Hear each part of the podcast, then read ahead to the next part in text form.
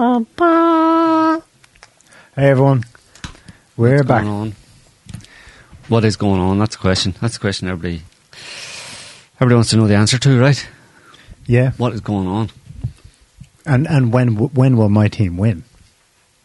Which team is that? My team. Well, everyone has their team, you know, their side. Yeah. They want to win. They want conclusion. Well, yeah. Yeah. There are many different teams, are there? There's two basic ones. What's that? Conservative, liberal, as the Americans call it. Mm. Left, right. Mm. Nationalist, globalist. Woke versus mm. trad. Mm. Trad cats and the like, you know. Because that yeah. is, like, what else would drive people to, you know, activism? Mm-hmm. They, like, we've asked ourselves, like, what was it that motivated us to, you know, comment and comment and to, to do and do, like yourself, you've been doing twenty years, write articles, try and get the word out. No one's talking about it. I must get the word out. Mm, you know? 'Cause it's going to make all the difference. That's why people are thinking, yeah. Someday we will. You shall see. They all shall see the light, and uh, I will be but if people, justified. But if people realise we're in a situation of never the twain shall meet, exactly, then they wouldn't be doing that, right? They can't meet. Yeah. Well, maybe they would still do it, but they wouldn't be doing it with exactly the same amount of fervour and, and belief that uh, you know the the, the the people who don't agree with them are simply uh, misinformed or don't understand. And if I can just tell them, but I think that's a process that people are going through, and more and more people are beginning to realise that, which produces a kind of a, a polarisation between the two camps, where they simply stop actually talking to each other or t- stop trying to convince each other and get into a onto a kind of war footing, you know. Um, yeah. Because they realise that there's no point, you know. Th- th- it's not that these people are misinformed. From one, one side's perspective, or one, one, one side, be- both sides begin to realise that the other side is not simply misinformed, uh, and no amount of facts or, you know, details or argumentation or whatever will is going to ever convince them. And they realise that the two opposing sides are, their side and the other side are mutually exclusive. They're they're not compatible. Basically, there's no, like I said, no no no possibility for a meeting of minds. And uh, but that doesn't stop people from ranting about it. In fact, sometimes it turns up the do- volume on the on the rhetoric and the the anger and the vitriol. You know what I mean? You'd think it would kind of make people, okay, listen, there's nothing to nothing to achieve here. But then they but they say no, there is something to achieve here. We're at war effectively. Beforehand, it was just apparently a disagreement. Now we're effectively at war. Hmm. Yeah. The first hurdle that people get over is it's worth me investing all my time and energy in this because the upcoming election is there to be fought for and mm. won. And they get over that hurdle when they realize there's no change in politics of it. So they think, well, okay, what's the next thing I can change? Maybe I'll plant some seeds for the future, or maybe, you know, kind of like a la Steve Bannon, if you're on the right, or his predecessor before he died, um, Breitbart. They explicitly stated that their thing was not to go after elections, was not to do a George Soros and to literally pay for the candidates who would run for the party to win, but to create, in their case, media. New media, mm. new movements, strategize in ways to, to shift it downstream from politics. And it would later flip the politics all by itself, right, right, in, yeah. in other r- roundabout ways. It's InfoWars, right? InfoWars. Alex Jones is InfoWars. Alex Jones coined that term, yeah. twenty-five years ago. Yeah. Yeah. yeah. But, but the, now, the then, then, then, you know, suppose the, the, the, what we've just opened up with talking about here is the terminus of that realization, the, the ultimate black pill. Maybe that's the term, I'm not sure. What, the ultimate red pill, really, is when you realize that, no, There is no, there is no great mass awakening.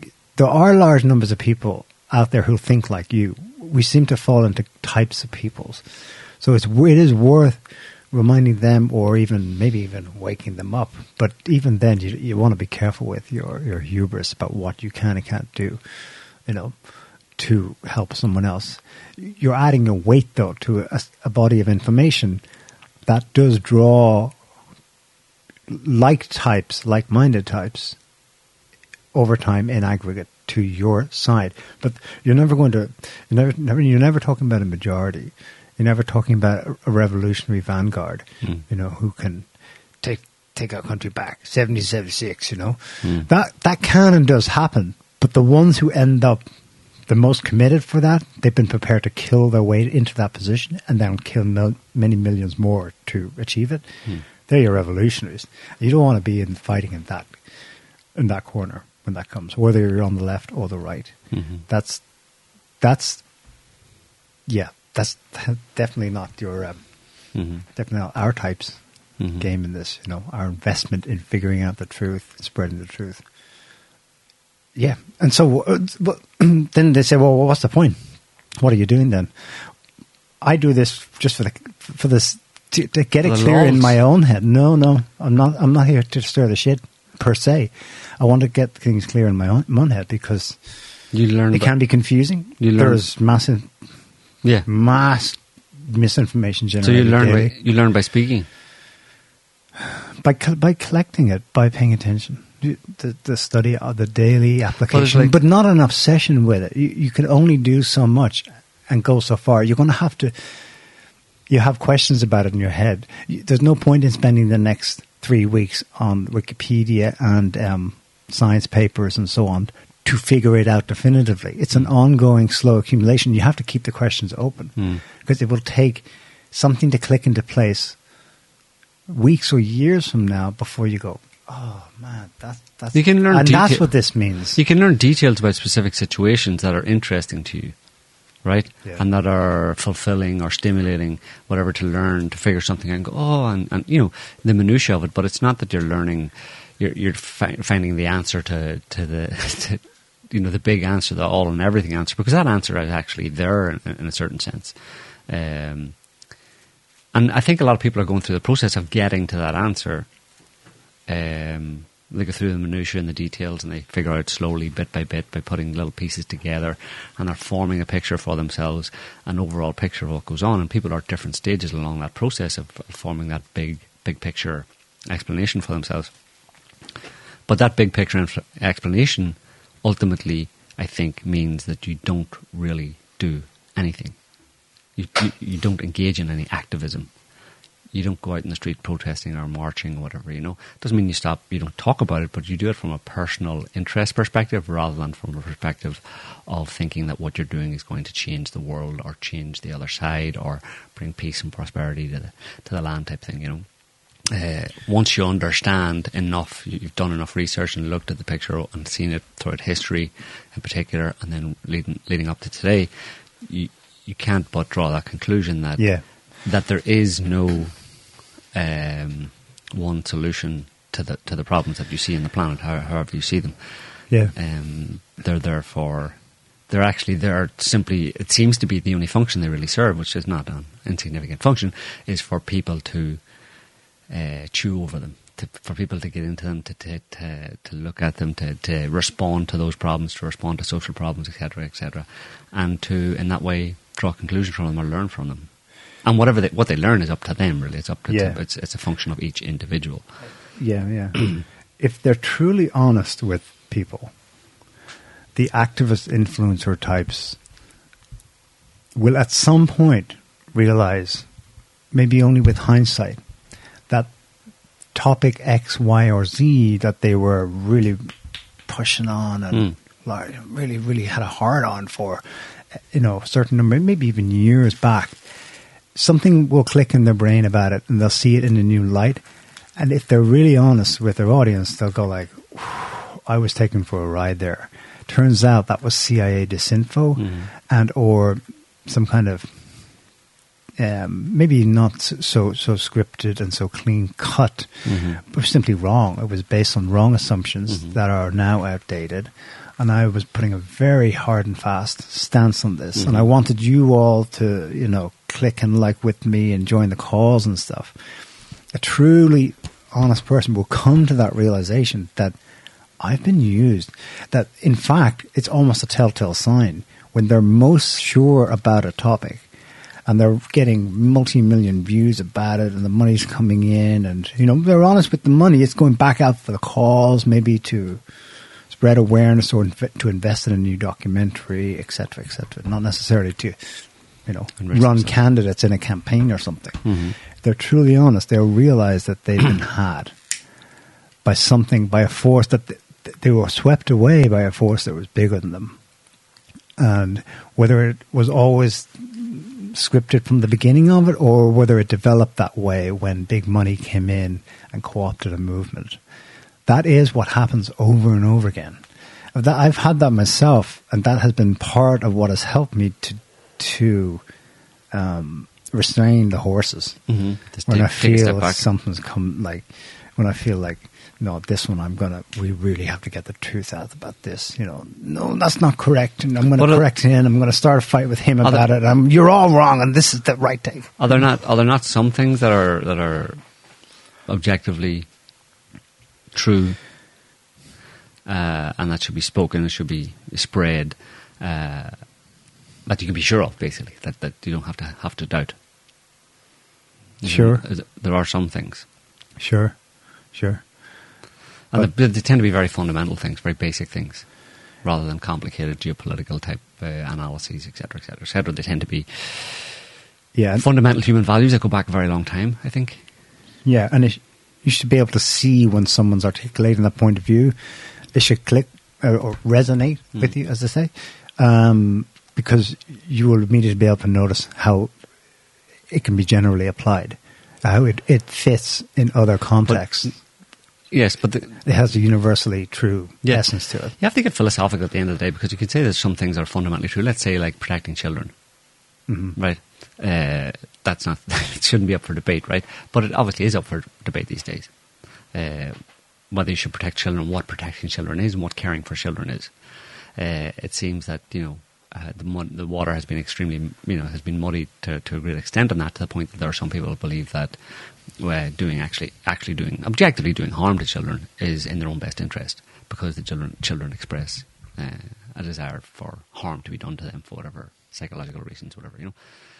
So um, that's the problem. So when you even go there and you fa- you think you found a fundamental truth that's universally true and no one can disagree with it, and you realise that a lot of people actually are actually disagreeing about those fundamental things, those, those fundamental truths as you see them, or that you think everybody should see them as fundamental truths, and you see that people are actually dis- disagreeing with them and, and contesting them. It's at that point where you realise there is no one answer that's going to fit for everybody. There is no one truth or one, um, yeah, w- one truth that uh, everybody's going to agree with, mm-hmm. um, and, there, you, and therefore you, you would see the, the, the you, c- you can understand a reluctance to actually bother trying to argue for that truth when you see a lot. There's a lot of people pushing back against it. You know what I mean? I mean, there's an argument there where you'd say that some people, there's manipulation going on. If you find a fundamental truth like, let's say, protecting children, you see other people who are arguing for actually harming children. And you realise there are some people out there who are well-intentioned who might get taken in by the argument for harming children. Then it's important for you to, to, to be part one of the voices saying, no, don't harm children. They would never acknowledge that they're harming children, though. They think they're improving them. Of course. But there are other people in the middle, you know. Hmm. The, the, whole, the, only reason, the only reason to argue for certain values or certain principles at this point is when you posit that there's a there's a group of people in the middle who are undecided or who can be influenced, and you have an interest in mm. making sh- trying to prevent them from being manipulated and pulled in pulled to the dark side, let's say. Mm. You know okay. what I mean? That and I at think most, but it should primarily be to remind yourself that, that where you stand on it. Yeah. You know, saving others. Okay. Well, you're you're helping sending you, you may be doing some good, but you're sending out a signal and you're keeping a place, a counterpoint, a counter lightning rod, a point of attraction away from the message from central authority. Yeah. And that's good to keep that going. And there's lots of people doing that, and they serve that great function. But, you know, to win this, etern- this is, we may actually be seeing the unveiling. If this is the apocalypse, the time of the unveiling, this is the unveiling of an etern- eternal mm. battle. Between, between, yeah. The good side, if they're true to what the ancient equivalents of their side apparently articulated. It can't ever be one. It's not there to be one. It's an eternal struggle. Yeah, it just goes round and round, happens all but the that time. That doesn't mean, yeah, that doesn't mean you stop and you be quiet or you give up and you roll over to the other side. No, you, the strength of your activism is more to keep yourself from being swayed by it, and by by, by articulating that, it, you're, you should, you're going to help others right. do the same thing. Yeah, that's and that's it. You know what I mean? It, it becomes it's a lot less of a. I suppose so. The one thing you pull back from, you draw a revolutionary. Back. Yeah, you draw a line at the idea of defeating the other side, because you recognise that the, that other side, the forces of, from your perspective, the forces of darkness, let's say, uh, can, are ne- cannot be defeated. They will no. always exist and always come back, whatever. And it's just about aligning yourself with one side or the other, choosing based on your nature to, to align yourself and, and you know, kind of solidify, solidify your orientation to one side or the other based mm. on your choice. Um, yep. Yeah. And sometimes things pop up that is not clear either what happened or, or, or, or where, where the values are right. in what is happening through whether it. It's good or bad. And that w- we should talk, we we do, we talk it out amongst ourselves, with our mates, and then we come on here and we talk about it some more, and it only takes form maybe after a week. And you see it happening across the whole in- infosphere online. People are unsure, that they take one side initially and then they switch. Yeah. So sometimes there are genuine curveballs, but for the most part, you can tell it straight away. When somebody's taking a stance on the COVID or Ukraine war or climate, we all do that sort of quick calculus and we mm. go, they probably have the same similar opposite stance to me on all the other issues as mm. well. So mm. yeah. sometimes not though. No, sometimes there's, uh, yeah, sometimes sometimes it's complicated. It just gets, it gets very murky, obviously, in that, you know, when you have forces of quote unquote good and evil operating from in the ether or whatever, or in, in human consciousness and human society, and when it gets transduced down into and through a human being and how they express it, it can become very complicated and very, very, you know, messy, you know what I mean, which makes it even more difficult to, to, to call it one way or another. You often yeah. can't call it one way or another. An example is, um, for example, let me let me show you this. Uh, it it kind of came up. I put up a few pictures, like, and it's a good example of what we're talking about, actually. Um, It was in, in Germany. Um, it was a, a march, a march of certain people, as you'll see, in, in Germany. Um, just throw this up, Scotty, and uh, just uh, some pictures of, of the actual march. Um, like, I'll just leave these here. These are Ukrainians in Germany. Just click on each picture there. I can get... So, the war is not over, and then the next one... Those are a couple of L G B T Q people who um, who have been fighting for the existence of Ukraine, and we need them in NATO. And then the next one is Be Pride, Be Like Ukraine. And then the last one is uh, Donbass is gay. So, um, so I'm like, this is, okay, th- so this is an example. Depending on your nature, you see what you want to see. Well, right. I mean, obviously, you can see what's going on there, how, you know, I don't know, can you see what's going on there? What is going on? Why are a bunch of, L, you know, peace-loving L G B T Q people, you know, promoting war in Ukraine, you know, or, or, or supporting conflict in Ukraine and tying it in with their own ideology of L G B T Q, et cetera, et cetera, right? But this, then, is from the... This this is from the same... The same... march. It was like, it was a anti-fascist, feminist, L G B T Q. It was, so it wasn't the pride thing per se? Well, yeah, as well. It was all mixed in there. It was weird, but just have a listen to this. Oh, yeah. Okay. Rings a bell.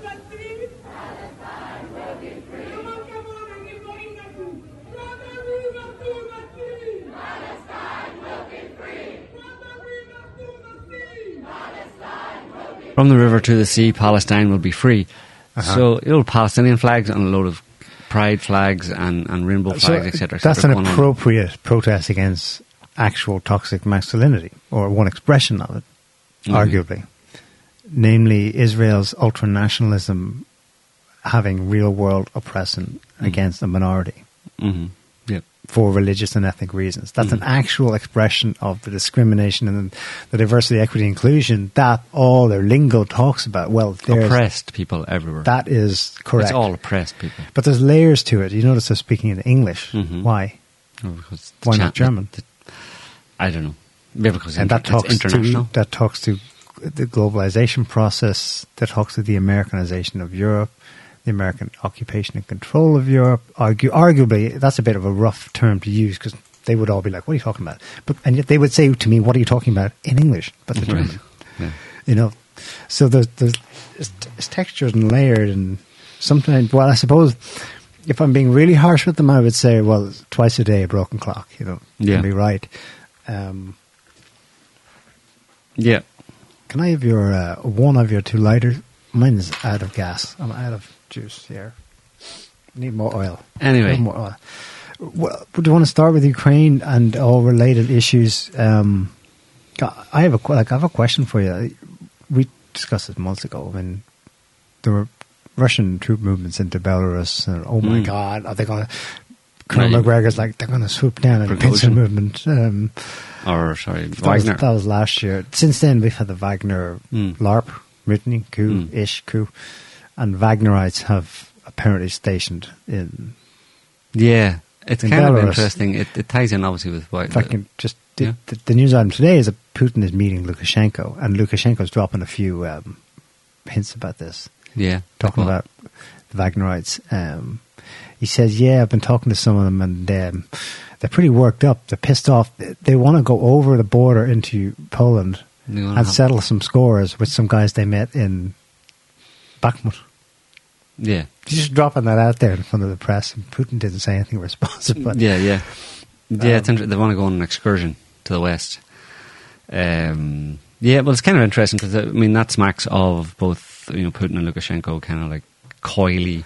Uh, trolling trolling in a certain sense, but using the whole, you know, notoriety of Wagner, but also the fact that Wagner might be kind of rogue in a certain sense, you know what I mean, which is obviously typified by Prigozhin's LARP um, LARP up to Moscow, or halfway to Moscow, or not even halfway to Moscow, a couple of weeks ago there a few weeks ago when he tried to, when the coup supposedly the coup uh, that obviously bolsters the idea that um, Wagner is this kind of potentially rogue element of the not well, not even really of the Russian military, you know, a private military company uh, in Russia that's loyal to Russia, and they're well, Jesus, they're like they're off the leash, right? I mean, they they, they just supposedly tried to have a coup, tried to tried to coup and coup Moscow, coup the Kremlin, um, and were only held back by, you know, Putin's sober sober mind and sober sober actions, and now they're in Belarus. Um, and um, yeah, you never know what they do. They're they're they're they're, they're worked up, and they wanna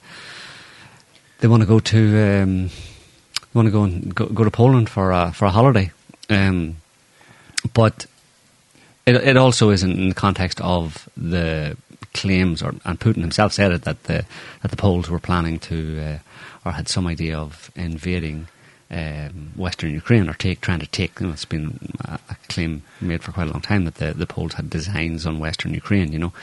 Um, and yeah. Go ahead. You, carry on. Put that one up. This is the, there was a formal report issued by N- Naryshkin, the, the head of Russia's F S B, I think.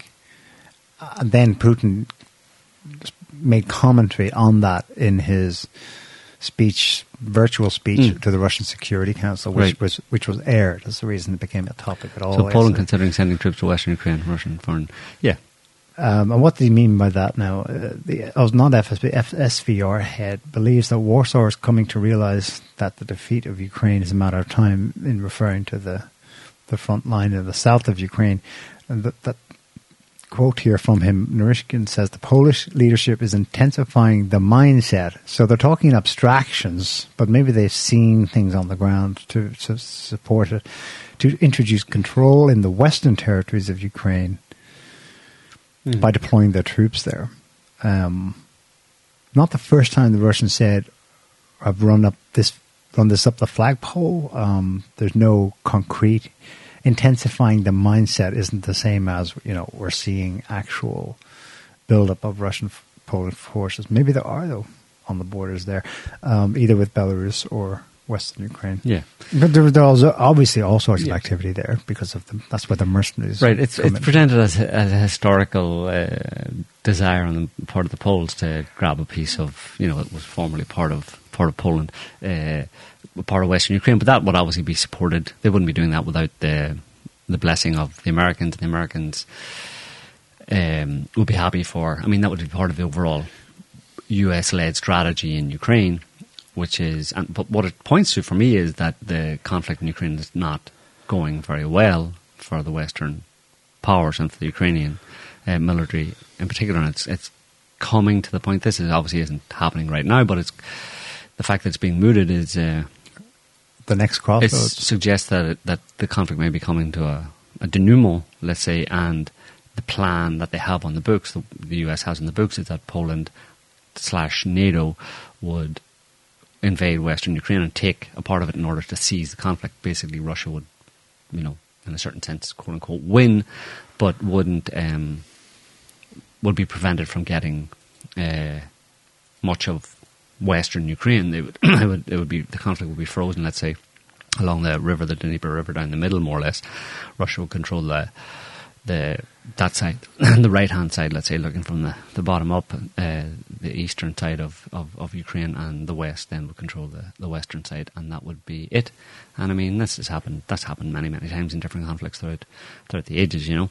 Uh, that's very, very often the the conclusion to these kind of uh, great power conflicts.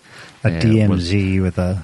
Yeah, North-South Korea, you know, the Cold War, you know, East-West uh, and many others, where there's just a, an agreement made effectively. But, you know? Yeah, but that's that's one step ahead. The first step is that this has to happen, that NATO slash Polish mm. forces formally move in yeah. to the West. And the suggestion here is that that Russia isn't inclined to go along with that, basically, and they're using Wagner as a threat uh, to, to Poland, you know. So right. the, the Lukashenko and, and Putin talking about, or Lukashenko saying to Putin, hey, those right Wagner guys, they're kind of, they're a bit of a problem, you know. They he want said to him, you, he said, how do I say, they're kind of in a bad mood. Yeah, yeah, they're pissed off and they want to go. And, and you know, we, and the implication... I'm trying being, to keep a leash on them. We can't really do much about them. Look what they did a couple of weeks ago. They took off to, to try and have a coup in Moscow. And so uh, they're off the leash, basically, these guys, and you don't want to piss them off, you know. So, um, and that's all...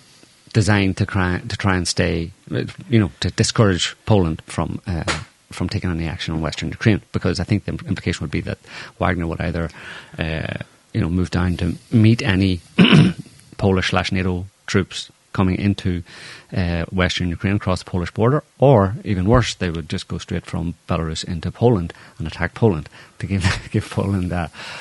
You know, like in the same way you've got Ukrainian troops incursions into Russia, you could have a Wagner incursion across the Belarus border into Poland. Uh-huh. That gives the Poles a serious problem. You know what I mean? They take a bunch of towns, whatever, near the border, uh, and you don't want to go there. I mean... Putin, um, I thought it was ominous. I have a... Did I send it to you, Scott? It's a, it's a tweet, but it's translated comments um, of his comments on this issue yesterday to the Russian... Um, Federal Security Council, whatever it's called. Mm. If Polish units enter, for example, Lviv or other territories of Ukraine, that's the western part, they will remain there, and they will stay there forever. This will be nothing new. Let me remind you, and he goes into I want to give a history of Poland. Um, the, I say it's ominous because it, uh, it's, it's, in one sense, it's just a benign history of Poland, a recap of the last century. But the last time I remember him giving this kind of history rundown was on the eve of yeah. the denazification launch into Ukraine, you mm-hmm. know. Um, yeah. So, But I think uh, more, uh, more, yeah. Yeah, he pissed off Poland something fierce. They recall their ambassador, especially for the last paragraph. If you scroll down, um, it was thanks to the Soviet Union after World War Two. Thanks to Stalin's position that Poland gained significant lands in the West, lands of what was then Germany. That's exactly right. The Western territories of present-day Poland are Stalin's gift to the Poles. You talk yeah. about it. Yeah, along with communism, right? Along with... Uh, along with, uh, along with and everything sixty years, fifty years of communism. Yeah, um, yeah but... That's, I mean, the fact that he talks in those con- in those terms quite a lot in terms of historical context, like in, in, over the past hundred years, uh, and the game, the Cold War and the kind of like First and Second World War, he obviously sees this in, in the same context. This yeah. is just a continuation of the last, an unbroken, effectively, continuation of uh, a kind of global geopolit- geopolitical games, particularly in, in Europe uh, and Eastern Europe. Yeah. Uh, and with w- the involvement of the U S that have that that that have really unbroken since since nineteen fourteen, that began in, in, with the First World War at least, and in which Poland gets chewed up every time. Yeah, yeah, that's probably his objective point. Yeah. If you remove any hint of it being a veiled threat on mm. Russia's part, he's stating an objective historical fact. Poland routinely right. gets chewed up. Yeah, and the, and the thing about it is in in those those events throughout the twentieth century, over the past hundred years, the First World War, the Second World War, then the Cold War, now the new Cold War, which is culminated in this conflict.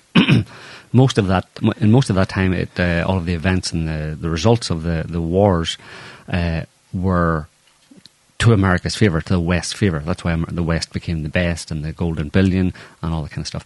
Um, Putin, this is a Putin entered into Russia has entered into this new stage in it with. With a different agenda, with an agenda to basically undo that, as the, as the Russians and a lot of other people in, in, in the world see it, as that, that injustice or the imbalance in global power as a result of American American dominance over the past hundred years. To, to so it's a continuation of the same kind of uh, geopolitical games and, and conflicts and wars, but this time with a, with a with a vision to yeah. changing the whole dynamic. It's, it's ideological, but it's no longer... Now it's backed by resources. Mm, exactly. The first Cold War was ideological almost for its own sake. Um, communism versus capitalism. Mm. Uh, well, the thing is, you had resources coming online throughout yeah. that entire period of time, you know, and a changing world and the development of technology and all that kind of stuff. And now the the, the situation is such that um, it's not as easy for the West to dominate and win, and, and you know, dictate terms uh, in, in, in a similar kind of conflict today as it was, like let's say, sixty years or seventy years or eighty years ago. Um, that's at least the that's the plan. That's the Putin plan. Like, but um, yeah, yeah. So people should see it in that context. That it's not, uh, you know, it's, a new it's part of a continuum. You know. Yeah. Nobody alive today was probably around for the First or Second World Wars, or really had any imp- they had any impact on it. Most people didn't even really have any understanding, or had no, didn't have much uh, of, didn't experience much of an impact from the Cold War, even, you know. Um, so a lot of people alive today, of age today, who are commenting on it and looking at it and stuff, they're a bit kind of shocked by it, but they don't seem to understand that this really is just a, it's a continuum, you know. Yeah, it has, it, it's there's it's unbroken from more than one hundred years ago. You have to see it in that context, because that's the way the people who are actually fighting this, engaged in this conflict and fighting this geopolitical war, that's the way they see it. So why do you want to remain the little person who's kind of like going, oh, what's going on? I don't understand. Or do you want to understand it the way the people who are actually managing it understand it? Hmm. Yeah. Um. Well, I don't know. He, he's directly involved in managing it, but there was interesting commentary from the ex-C E O of Google, um, Schmidt, what's his name, Scotty? Uh, Eric Schmidt, I believe. Eric Schmidt. Did you see that one? He's on C N N with Fareed Zakaria. Um, I have it all here. Maybe we'll um, we'll play it. This isn't anything new to anyone who's paying attention to the war, but it's the first time I think I've seen on C N N a kind of objective overview of how it's playing out. And it's interesting that the, the C N N host, Fareed, is just, he just can't wrap his head around it. He's like, this is like a First World War. Why? He doesn't understand. And the guy explains to him, you know, it's because it's two, it's two near competitors fighting. America's not fought such a war since at least World War Two. Um, the whole thing's worth listening. I'll, I'll ask you to stop maybe here and then I'll, I'll add a comment. What do, to you, what does the battlefield look like? Who has the advantage? The thing that's shocking is how big this war is. It's a thousand kilometers long, And since twenty fourteen, the Russian side has dug themselves in in this horrific way. So if you were a Ukrainian... Pause there. The, he's probably conflating. I don't think he's just trying to get it wrong. twenty fourteen, that's not true. That thousand-kilometer line, they've been dug in since November. Mm. That's what's impressive. All it, the more impressive. Why is it? Why is digging yourself in horrific? They said they dug, dug themselves in in this horrific way. Because because it's, it's absolutely grinding up everything the Ukrainians and NATO throw at it. Mm. Um, so the act of digging yourself in isn't necessarily horrific. It's whenever it's the result of. It's when you try and throw yourself against it. That's yeah. what's horrific. So it's the Ukrainians' fault rather than the Russians digging in. That's horrific. Uh, yes, right. Just uh, just, just to truthify what he said there. Russian military de- Ministry of Defense said this week that since this began on the first week of June, twenty-six thousand Ukrainians are dead. Hmm. You multiply that by four to get the injured. Hmm. That's horrific. It, it is horrific in, in itself. Um, but I, I want to interject so early because he's probably conflating two things. On the one hand, he's probably correct that the Russian military and in its entire industry, perhaps, has been gearing itself up for this since twenty fourteen. Mm. But what he's about to describe is all the more impressive because that thousand-kilometer defensive line, or lines, plural, has only been established like lightning in the last six months. Mm-hmm. So, carry on. Ukrainian soldier with your commander saying, go, across this five-kilometer disputed area, you'd have to get through the tanks, the mines, the machine guns, their drones. You get to the other side, you do your killing, and then the back part of Russia kills you. It's an insurmountable task. I was stunned to read how many shells the Russians are using. sixty thousand a day. The world production in the West can accommodate about five thousand a day. I guess the Russians have been building artillery for about fifty years, and they have an infinite supply. sixty thousand a day. Now, I mean, my math, you're talking about something like twenty million a year. I mean, so it's t- crazy. T- today, this is a World War One artillery war with people dug in. How incredible, one hundred years later, we haven't come up with another way. If you pause it there. That's what I said, one hundred that, years later. That, that makes it sound, the way he's saying it, that we, that is in this case the Russians, haven't been able to improve on that. No, no, no, no, mister. This is what happens when you get two near-peer competitors. And Ukraine isn't really a near-peer peer competitor. It only is to, to the extent that it has fifty NATO countries supplying it with everything. In that respect, this is a, a fairly equal match overall, right? So uh, th- th- that's that's kind of it's it's it's misinforming unintentionally readers as to listeners as to why it's a World War One like environment. It's because since then. Certainly since World War Two, there hasn't been a hmm. reasonably fair clash. Korean War was arguably because the Chinese threw numbers at it. But the U S, mainly U S, NATO forces in that war were, they had uh, air well, power. What, what, superiority. What kind of war, what, what, would, what war does he want to see in a new technological age, in a modern technolo- technological age? What, what difference does he want to see rather, rather than artillery? Well, the only one the American is familiar with is you bomb the crap out of the country and then send tanks in, and you but, just roll but that's over. Still, they, there they, is they, very little, relatively little engagement. They for, did that in World War Two as well, and World War One. They had planes, they bombed places, and then they sent in tanks and troops. So, but I'm just the wondering Germans, what, Germans had, had also planes, yeah, uh, and means to shoot some of the, the airplanes down. Yeah, so exactly. They would have to take. But I'm just heads. wondering. He said it's it's amazing that we're still fighting this kind of war. What war would he want? What war does he expect to see now that we're so modern and technological? How would it be different? It's not. He, he says it's an artillery war, just like World War One or World War Two. What should it be like? He's so amazed that it, we're using artillery. What should we be using? What should we be using instead? And in what should anybody be? Two, you know, two major powers, the West involved. What? Well, how should they be conducting the war differently? Well, if take away artillery, what are you left with? Which shall be just drones, maybe robots.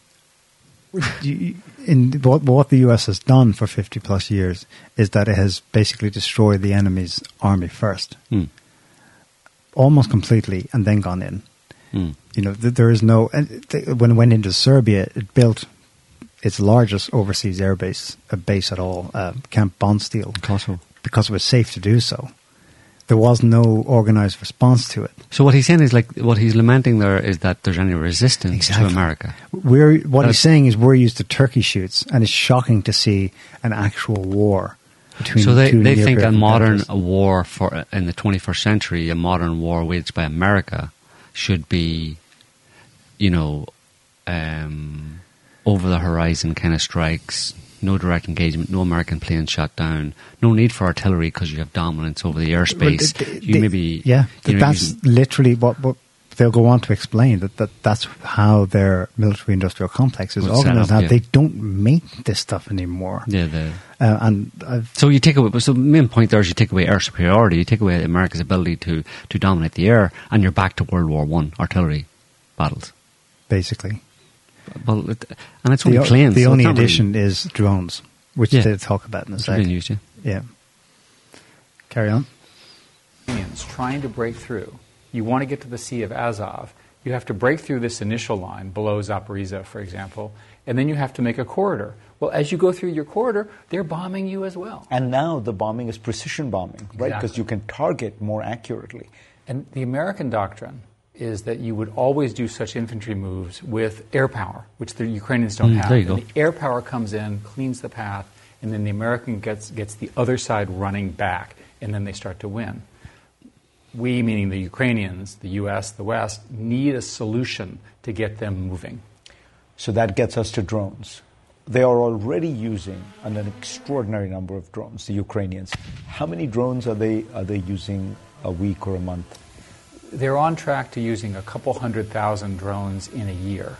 Most drones only survive one or two flights before they fail or they're blocked. I was shocked at how good the Russians were at electronic warfare and jamming. Basically, everything you send into this battlefield, which is quite narrow, by the way, uh, the rest of the country is fine, I suspect, on both sides. They, they jam everything. G P S is jammed, but also communications is jammed. So normal drones don't work. So the Ukrainians have taken cheap drones and added additional antenna, antennas. One of the things that I learned was something called a kamikaze drone, which is a four hundred dollars Chinese drone that carries a small payload that moves so fast you can't shoot it down. I had thought that that was the innovation of the war.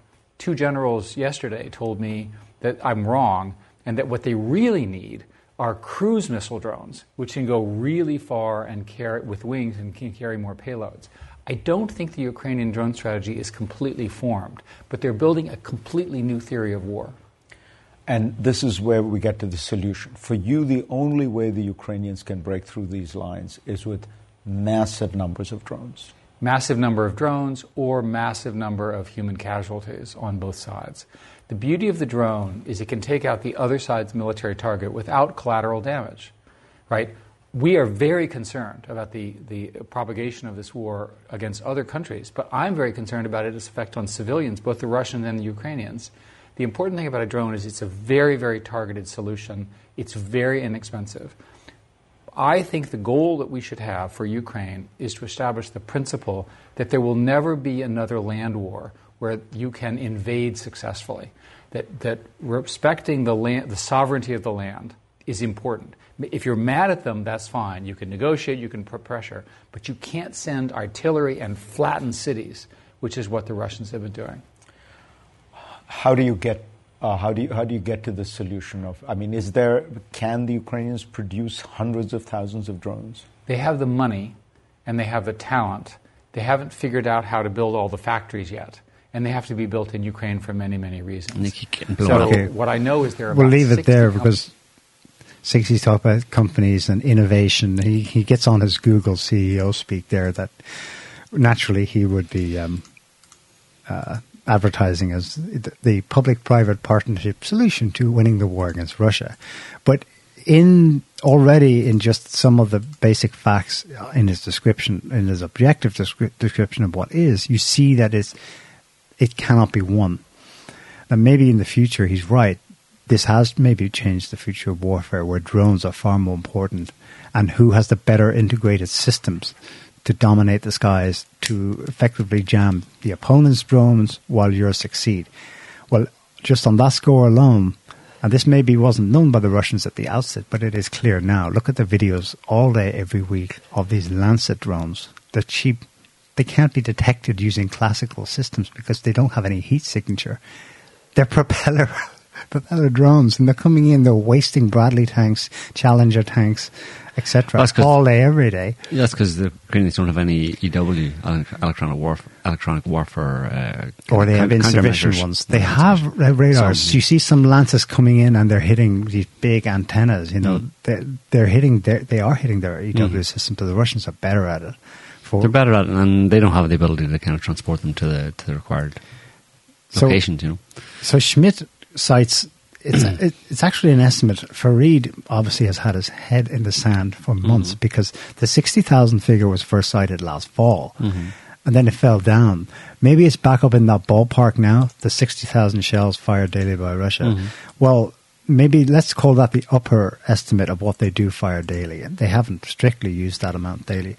But still, that volume is, Fareed is right to be shocked. That volume is so off the charts to anything that um, the American war machine is used to. Here's a Newsweek article. Um, it's a recent article. It's basically a summary of the current and future estimates of American production of the standard shell that's used. It's the one fifty-five millimeter artillery shell. Okay, so if you do a word search simply for twenty twenty-eight, in this paragraph, it actually refers back to a decision made in March this year. In March, U S Army Undersecretary Gabe Camarillo announced that the Army would boost, will boost production of one fifty-five millimeter artillery shells more than sixfold to eighty-five thousand a month by fiscal year twenty twenty-eight. eighty-five thousand a month by twenty. We're not even in twenty twenty-four. Mm. A month. But the Russians are firing sixty thousand per day. So, yes, war is a racket, as you said. But mm-hmm. this is a racket they'll get rich from while they can. Mm-hmm. But they cannot win. I don't, I don't know. Why is that? I presume... I presume it's because Russian industry is so tooled for this. And like he says, they've been, quote, dug in since twenty fourteen. And they have a massive stockpile of stuff.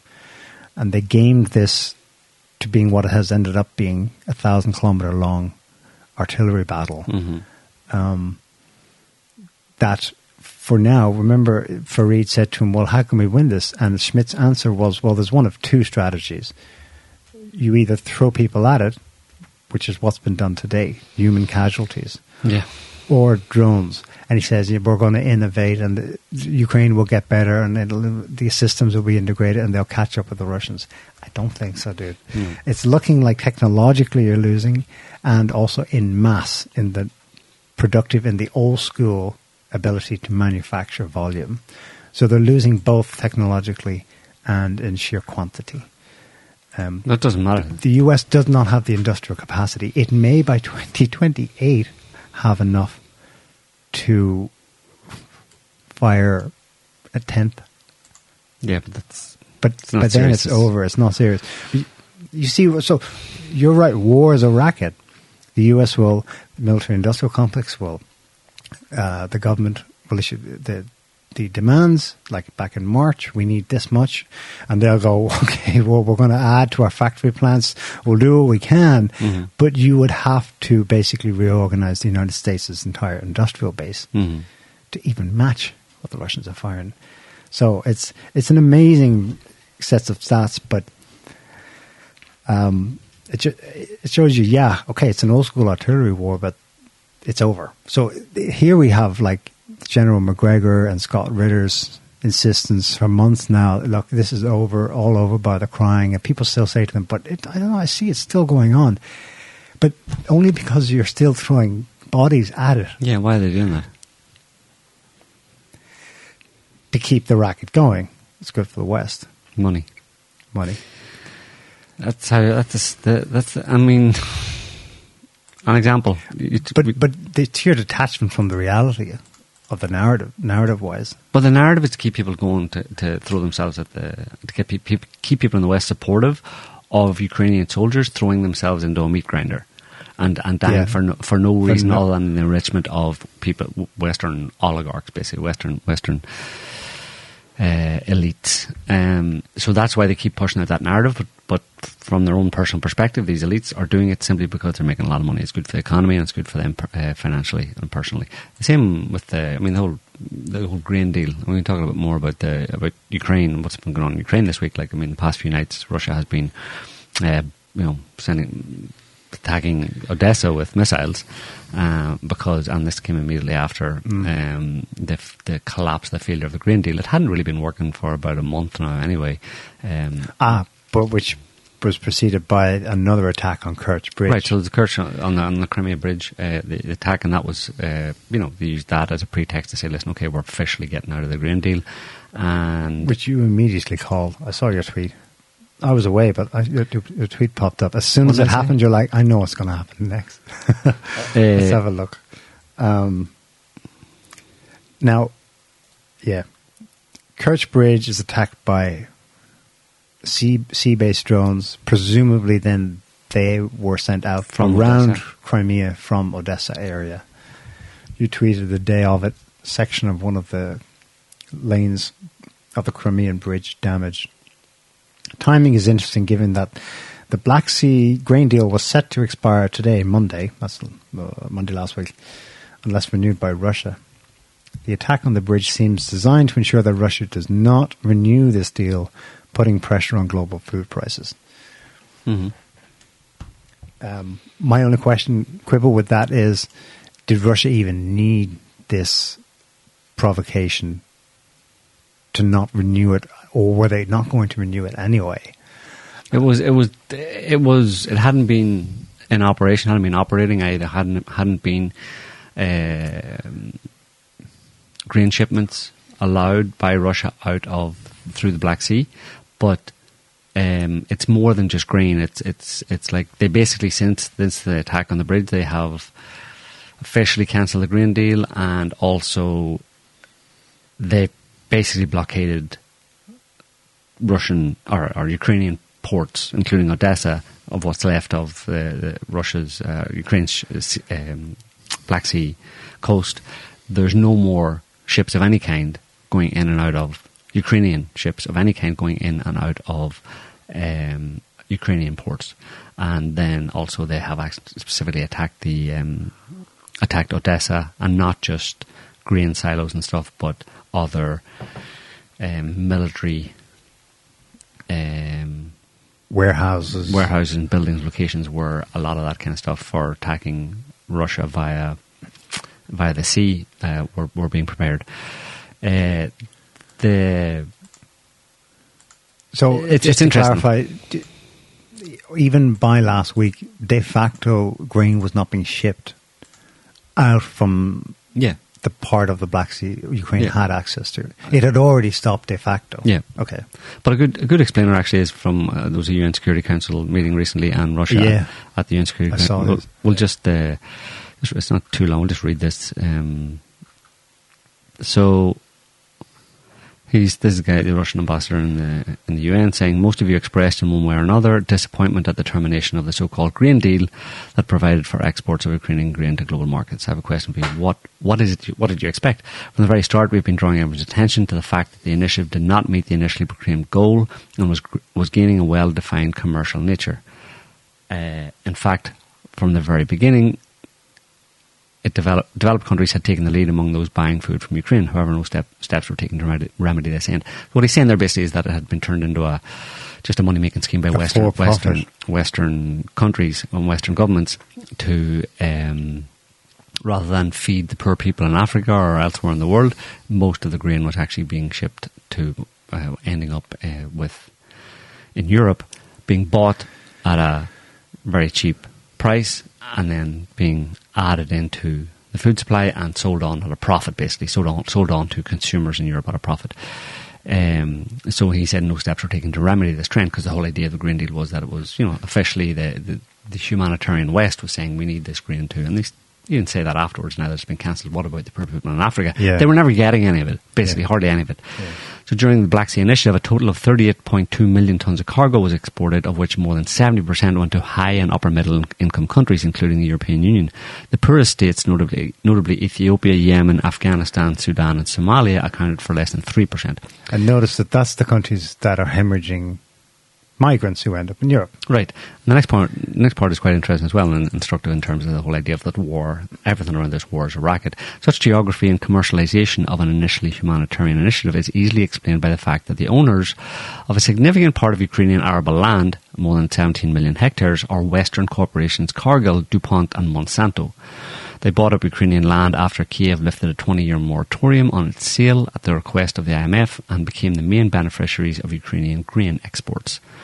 On the other hand, the Europeans who buy Ukrainian food at dumping prices, at low prices, then process it at home and resell as ready-to-consume goods with high added value. In other words, they earn twice. Mm.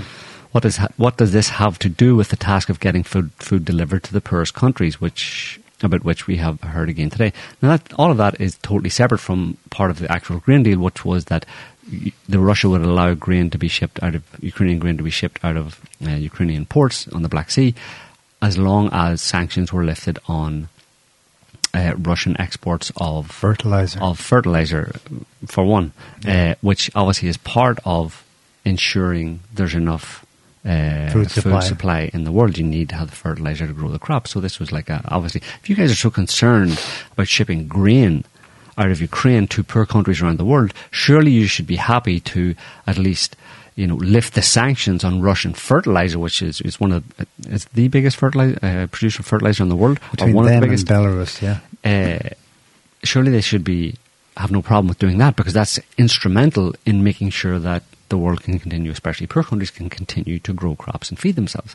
So if your whole thing is humanitarianism, you should have no problem with the the the, the, the details of this deal that you supposedly agreed to, which was we allow grain to be exported from Ukraine, you allow Uh, us to you should lift sanctions on us exporting uh, fertilizer, Russian fertilizer, but they never did. They no. never lifted the sanctions on Russian fertilizer, so they reneged on their part of the deal. So the deal was defunct quite a long time ago already, right. because it became very clear to Russia that the, the West was not going to Uphold lift these, lift these sanctions. Yeah. Um, so it's it's but interestingly, uh, even in this. The worst case scenario, in a certain sense, uh, for the West, it's not a worst case scenario, since you have these major Western, American, really, um, corporations who own large tracts of fertile land in Ukraine who are growing these crops. Um, you'd think that they, they have a vested interest in, in, in that grain that they basically own, a lot of that the grain that they own being shipped out so they can make the money on it, right? And now they can't. But um,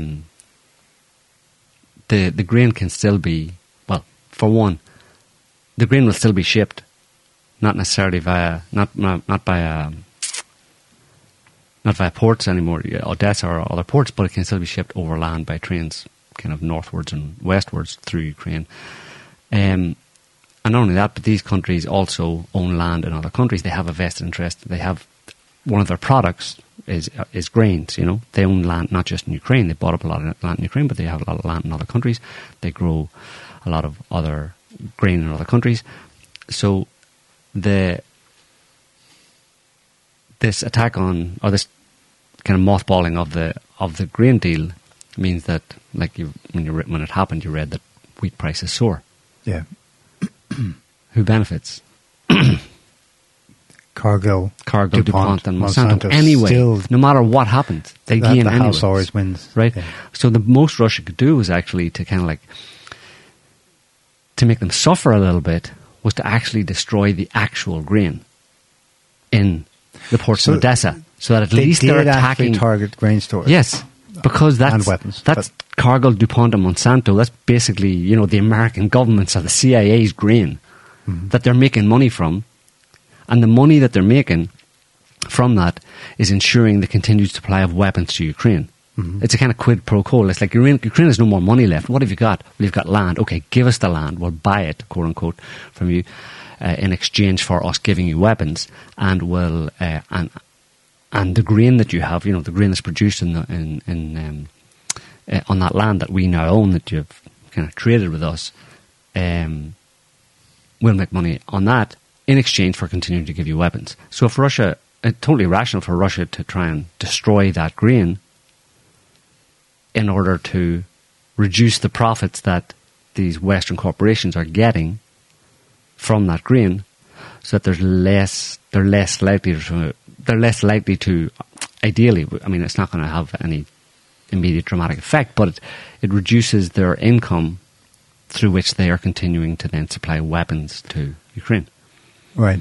So basically it's an attack on the Ukrainian economy, which is now a proxy economy run effectively. It's effectively the Western Western economies, but the whole Western economies can continue to finance this war for, for free, right? They obviously have been taking control of and taking ownership of Ukrainian resources of all different types. Mm-hmm. So all of those resources, which among which is, is grain, are all legitimate military targets because it's the, they're all it's geared the economics that allow that are, tr- they're transferred into, they're translated into into weapons. Right. Interesting. And so gradually they end up militarizing the whole economy, and then Russia's inevitably faced with increasing expansion of what exactly it means to de- demilitarize said country. Yeah. What is still strictly a civilian or what is in fact a military target that begins to grow and grow. And maybe they try you to restrain to- themselves, but the target's range becomes much broader. And mm-hmm. so they did actually hit grain silos mm-hmm. in Odessa this week. Yeah. Yeah, yeah. In addition to weapons, though. Yeah. They didn't exclusively target that. Th- that, th- that grain is was being used to fuel the war in Ukraine. To fuel Ukraine's military capability. Ukraine says that's that's totally justified, and Russia says, well, yeah, then it's totally justified for us to, to attack it. Right. Um, yeah, Ukraine has no real functioning economy. I mean, it's coming, getting close to the point where Ukraine's going to have some serious economic problems, and they're going to be just left. The, the West will just walk away. Once Ukraine can no longer service its debt in the form of weapons, um, the West will lose interest in Ukraine. And it'll just become a, a kind of hobbled proxy state owned by Western corporations, you know. Yeah. Um, do you think... The vultures, basically. The prediction by McGregor that Russia will take Odessa might come true here. I mean, if, if there's now a no-go zone in the sea between the point where mm. that tip of Ukraine meets Romania and Crimea, they've been blitzing Odessa port facilities all week long. Um, the next natural step to preventing for permanently Ukrainian access to the Black Sea would be to expand that line mm. all the way to Moldova. Yeah, well, you'd have to be, you have to, they'd have to be sure that they had degraded Ukrainian uh, military capability in and around Odessa before they would attempt any um, sea, sea-based Uh, invasion, yeah. You know? uh, otherwise, you just you just you'd be in trouble. So it depends to the extent to which uh, uh, how effective uh, Ukrainian military um, capability is in in, in, Odessa. in in around Odessa. Yeah, the media is currently droning on about um, a, a Russian strike hitting a, a cathedral in Odessa. Yeah, that was probably uh, that was today or this morning. Yeah, that was undoubtedly uh, air defense. Yes, either Ukrainian air defense, or I wouldn't put it past them to actually blow it up themselves, to, to in some way or other target it deliberately themselves, either an accidental air defense, Ukrainian air defense that, you know, incompetent or, you know, not well enough trained uh, air defense personnel who ended up, you know, uh, hitting the church. But I think it's very specific, so I wouldn't be surprised if it was attacked because, again, this is a propaganda information war. Um And it's, you know, has always been, you know, fifty percent that or more. Mm. Optics. And, and it's very important. So as as Russia attacks Odessa, and that's like a pretty significant blow to, and the Green Deal being dropped, it's pr- pretty significant blow to the Ukrainians and the Western backers. So they make well, it look as barbaric as possible. It, let's make it look as bad as possible. That's just the mainstay, like everything. Everything Russia does, whatever way you can make it look brutal and barbaric, and up to and including actually blowing up churches yourself and then saying, look, you know, during the overnight missile strikes from Russia, because uh, the idea that Russia would have targeted um, a church is, is just silly, like, you know. Yeah, yeah. Um, meanwhile, well, that's about all I have to say about the war in Ukraine. Um, but I wanted to check in with um, what the, how the copers are coping. So remember this guy, Simon Tisdall? Mm. Tisdall? Tids, tids, um, Tisdall. Tisdall. Tisdall. Uh, at the cover of the Guardian in London, headline, Putin has become a global bogeyman. Russians must exorcise this ghoul. Byline, accursed, ostracized, but heedless of the misery he causes. This accused war criminal is dragging his people into a moral abyss. That's a, you know, it's, oh, is that in the opinion section? Yes. My comment is free, yeah. Oh, that's an interesting opinion, you know, and it's just a moralizing, moralistic opinion from a, a Western lefty, you know, mind-programmed crazy person who, who can't see reality. The, uh, the meat of his article, I'll summarize for you. He actually is hoping that um, Xi of China is going to come to his senses mm. and help the world rid, help the West rid the world of Putin. That's basically what it concludes. Oh, that's just, I mean, it's that's, just the purest copium I've seen in a while. But, but it's, it's like, like a, it's it's a copium it's a, squared. It's a shocking level of lack of basic knowledge about how the world how, works, how things are going. I mean, but that's just like, here's what I would like to see happen. I know it won't ever happen, but here's what yeah. you know. I mean, why didn't everybody start doing that? You know, I know. Now, I want to preface what I'm going to say here by saying that I know, I know that um, what I'm going to say is complete fantasy and it'll never happen, but I'm going to say it anyway. And yeah. I expect you to read it. Why? Because this will make you feel good, better about it. Makes the situation. Me, it certainly made me feel better writing it, so... Yeah, it's it's bonkers. Arrest him. Yeah, his, his concluding line is, will Xi do everyone a favor and help Russians exorcise the bogeyman? It's no. an intriguing, hopeful thought. Yeah, intriguing and hopeful. Yeah, yeah. I asked myself, I asked myself how I felt about this thought, and I decided, I told myself that it was intriguing and hopeful, and, and I felt a lot more hope as a result of it, and I want to share that hope with you. Everyone has thoughts, the but he put it in writing, and then the Guardian editors put it on the fucking yeah. website. Like, yeah. uh, well. It's not all so black, though. Here's a, I mean, the, we saw the C N N clip with the Fareed interviewing Schmidt. Um, the, the Telegraph has a more reality-based op-ed here from that Kemp guy. Kemp is ex-British soldier. Has been actor. Someone had a funny timeline of all his op-eds mm-hmm. going back to March twenty twenty-two. And, and they begin with flip-flopping, but it's overwhelmingly like, we got this, we're going to win, massive, Putin screwed. And it softens and softens. And this is his most recent one. At least it's based somewhat in reality. Ukraine's counteroffensive is failing, with no easy fixes. Well, as we just saw when we explained the basic facts of artillery warfare, it's impossible, impossible to win. Yeah. And your NATO heads know that. That's that's what makes them shitheads, because they're, they're, they're lying and they're throwing bodies at it. Because what does he say the real source of the recent struggles are, if it's not air power? Artillery, not enough shells. Um, God, I can't remember. It was that riveting that... No. You can't remember. Um,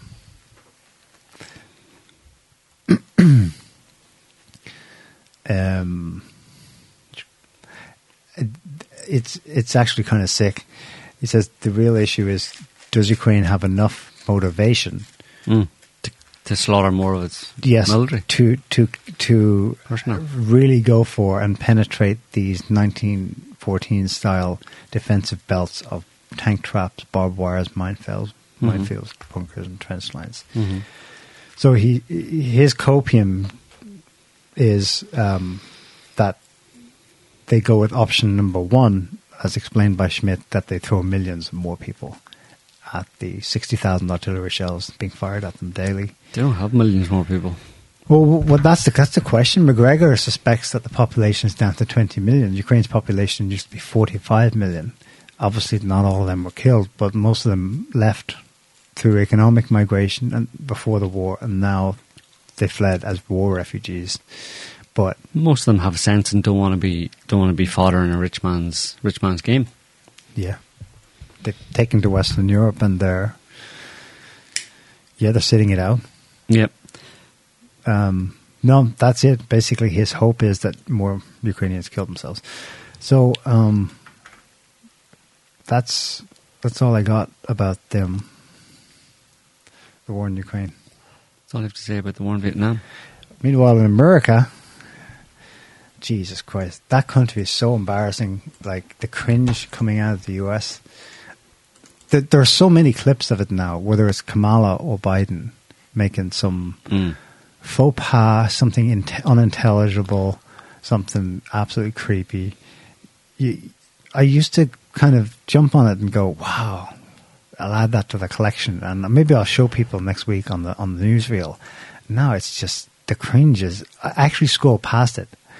The cringe hits me yeah. and I'm not even willing to look at it. Yep.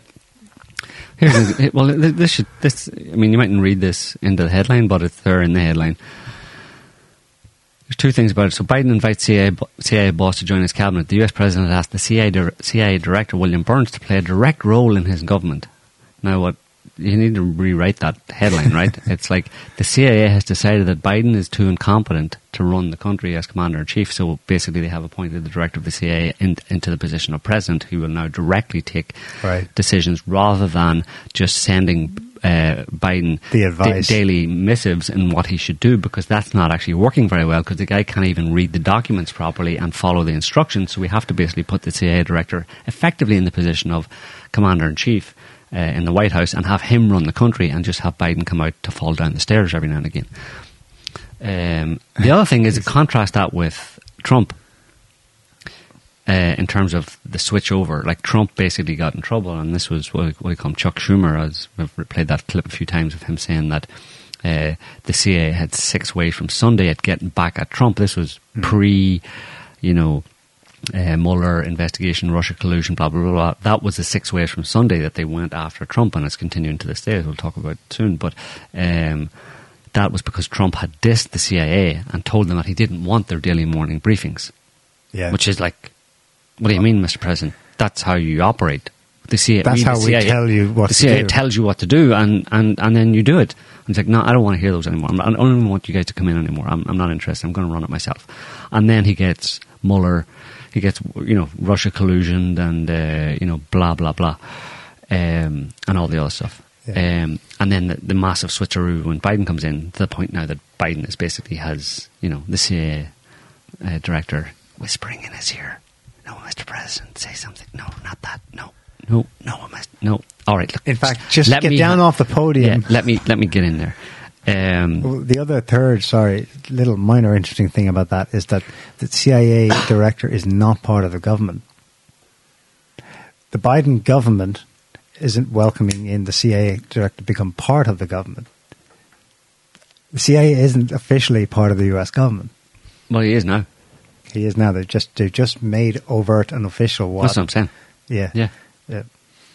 Um, but, yeah, they've always run the country. Um Yeah. Um, and just on, on the same kind of topic, I suppose, not the same topic, but uh, similar moves in, in that kind of totalitarian, you know, rule by intel agency um, topic, uh, the U S creates permanent pandemic agency. The office will take, so the U S government has launched a new agency to prepare for pandemics and other biological threats. Oh. Uh, with Joe Biden tapping a retired Air Force general to spearhead the project. It's going to be called the Office of Pandemic Preparedness and Response Policy. It'll be tasked with devising a response to public health crises, crises, coordinating scientific research and medical efforts against pandemics and providing regular reports to Congress. So basically, yeah, the C I A, intel agencies. Uh, yeah, there's, you know, they've just taken over completely in the U S. Yeah. Uh, unelected uh, officials who are, you know, are now overtly, they have been covertly for quite a long time, but now they're overtly running uh, the U S government and deciding the course on which the U S will, yeah. w- will Follow, will take. So that's, and obviously they're doing that with an eye to some future pandemic, so um, contrived or not. Um, Yeah. Yeah. Nuts. Biden created another new agency this week. It just grows and grows and grows, you know. This one supposedly is to investigate and regulate A I. Mm. Okay. We'll see where that goes. Um, um, yeah, on, on, on Trump, uh, news this week is that Trump was the the the, the, law, the judge overseeing the court case against him that is basically, I mean, it's amazing. It's just like a case that has no merit whatsoever. Uh, he kept some documents like every president, uh, every other president did, and maybe talked to, to some people about them, uh, but didn't really. It didn't really reveal anything. But we're going to have a court case, and we they've decided that the court case is going to be in. Um, it's going to start in May, May next year. So right around the time when you know the primaries, the the the, the election or the selection, whatever for. The presidential candidate for the Republican Party is going to be happening, and going to ha- because it happens in advance when it's more or less known, and it's officially announced, I think, in June yeah. or July. Uh, anyway, so right in the middle of that, Trump is going to be in court, and this court case is going to go on from May all throughout next summer, and probably right up until and and through possibly the actual election in November. So this is obviously designed, like you've got a phony court case that has been now strategically um, timed to effectively try and take Trump out of the running or out of the po- out of out of the running for pre- the presidential Republican presidential nomination. So I think my prediction I from a long time ago still is on the cards. Where basically you're going to have a hung election where nobody gets two hundred seventy electoral college votes. And then all sorts of bullshit ensues after that. Um, because basically, it's I'm not saying this is exactly the way it's going to go, because I don't know, but one possibility is that because of this court case and Trump and the you know the, the Republican National uh, Republican Party basically will decide that Trump is not a good option because he's mm. in an, there's an ongoing court case against him. He's appearing in court on these charges. He's not a good option to pick. Therefore, that will go with DeSantis. Um, but Trump says, fuck you, I'm going to run anyway as an independent. So Trump runs as an independent, and you have DeSantis, DeSantis as a nominee. You have Biden as a Democratic. God, it's going to happen probably. It's crazy, but there you go. Dollary old Joe is going to be the, the Democratic uh, option for president again. Uh, and also at the same time, you'll have uh, Robert R F K Junior, who will steal a lot of the Democratic votes. So you'll have the Republican vote split to whatever extent between Trump and DeSantis. You'll have the Democratic vote split between R F K, people who have a bit of sense, and most people, most Democrats who don't, still voting for Biden. And that way nobody gets two hundred seventy electoral college votes, and you have a hung election. And nobody gets declared, declared president. And then, like we t- mentioned previously, the next step is then it goes to Congress to to try and figure out who should be president uh, among those four. Um And it's probable that Congress won't be able to, to decide. Like they need a fifty or fifty over fifty percent or fifty-one percent majority, and Congress you probably won't get that. Then Congress, so Congress can't resolve who's going to be president. The Senate goes to the Senate, who then picks who's uh, picks the vice president uh, from their running mates. Will that happen? I don't know. Uh, but even then, you only have a vice president, and you still and it can go on for months and months and months. It can go on for a long time, where you have no president running the country, which would be very fitting for America, because there's no point in having a president running America, because the intel agencies yeah, run America. Yeah, run it with the new permanent. Yeah, COVID, it would suit them perfectly well. Actually, COVID it would be perfect, you know, because they would step yeah. in, and they would have much more control, much more overt control. If there was no president, they would have to step in, and um, they would have to step in and. And have, uh, you know, basically not officially, but they would, you know, be able to. They have a stronger argument for, um, for taking more control over the whole situation when there's a constitutional well, there's crisis. Chaos. Basically, you know, there's no president. What are we going to do? Well, we're we've been, you know, working behind the scenes for a very long time. We know how it runs, basically. So, you know, let's. Uh, Here's a pandemic. Oh, let's run things. Yeah, that's very elaborate. I like it. By the way, I'm not. Isn't it? But well, it's super elaborate. For me, it's more like, well, here's a control, a counter control. It still is like trouble, but people will just accept whatever they're told. Whoever's won, the count will be done in a way that it's not sclerotic and unclear. There'll be something clear. It'll be, it'll be unbelievable. Maybe it'll be Biden or maybe someone else. But and um, the, the the only there's no way it won't be credible. There's no way they're going to be able. But they'll try it. There's no way that, rigging allowing for rigging of elections and rigging of votes. There's no way they're going to be able to credibly rig the votes with four with a four way split if, for okay, president. It's that big. Yeah, you know what I mean. Nobody's going to believe that Trump got, uh, for, you know, say so. so let's say it's between two contenders. Say they're rigging it and they want to do the usual, you know, forty-eight fifty-two, forty-nine fifty-one split, right? So you take that fifth, say, roughly fifty percent for the for Republican nominees. There's no way that anybody's going to believe that DeSantis got got almost all of that fifty percent, or even that Trump got all of that fifty percent, and they don't want Trump in. So they're not going to give it to him. They're going to try. If they rig it, they'll have to try and give uh, DeSantis, you know, of the Republican vote, ninety-nine percent of it. And Trump won. For him to actually have, to, to, to be, be a Republican president. And on the other side, nobody, with the way the polling's going, nobody's going to believe that Joe Biden is going to get ninety-nine percent of the Democratic vote uh, with, with R F K as a... If R F K goes independent. But if R F K does a Bernie Sanders and mm. accepts... the D N C's decision in June. They don't want R F K. Then they, they can easily. Um, they gave Biden eighty-one million votes in twenty twenty. They're not. Go- yeah, but in other words, he gets the fifty-one percent to whatever the split is between the two G O P candidates. So it, the if the other big if in there is that if, if it's split in both in June, if it splits both ways, if Trump says to hell with you, I go independent, and R F K Junior I don't think he will. I think he's well, R F K's not he's get, too polite. R F K's not getting the nomination. For sure, we agree on that. But then the if is, if he also does a Trump, is he enough of a, a rebel to, to, to go independent? To go independent. I think he might, but it doesn't he would matter. Have to split, because otherwise they'll just give another eighty-one million votes to Biden they and can't, he wins. But they can't. Because it's a three-way split even without R F K. It's electoral college votes, remember. There's two hundred seventy electoral college votes. Um, but if he gets if he gets enough E C votes, uh, Biden, assuming it's Biden, the, the split is still only over on the G O P side. In, in nineteen ninety-six, there was a three-way race, and I think um, Ross Perot got a third of votes, mm. but it was still handsomely won. He re-election by the Democratic candidate, which was Bill Clinton running again. The Democrats, the Republicans were split fifty-fifty.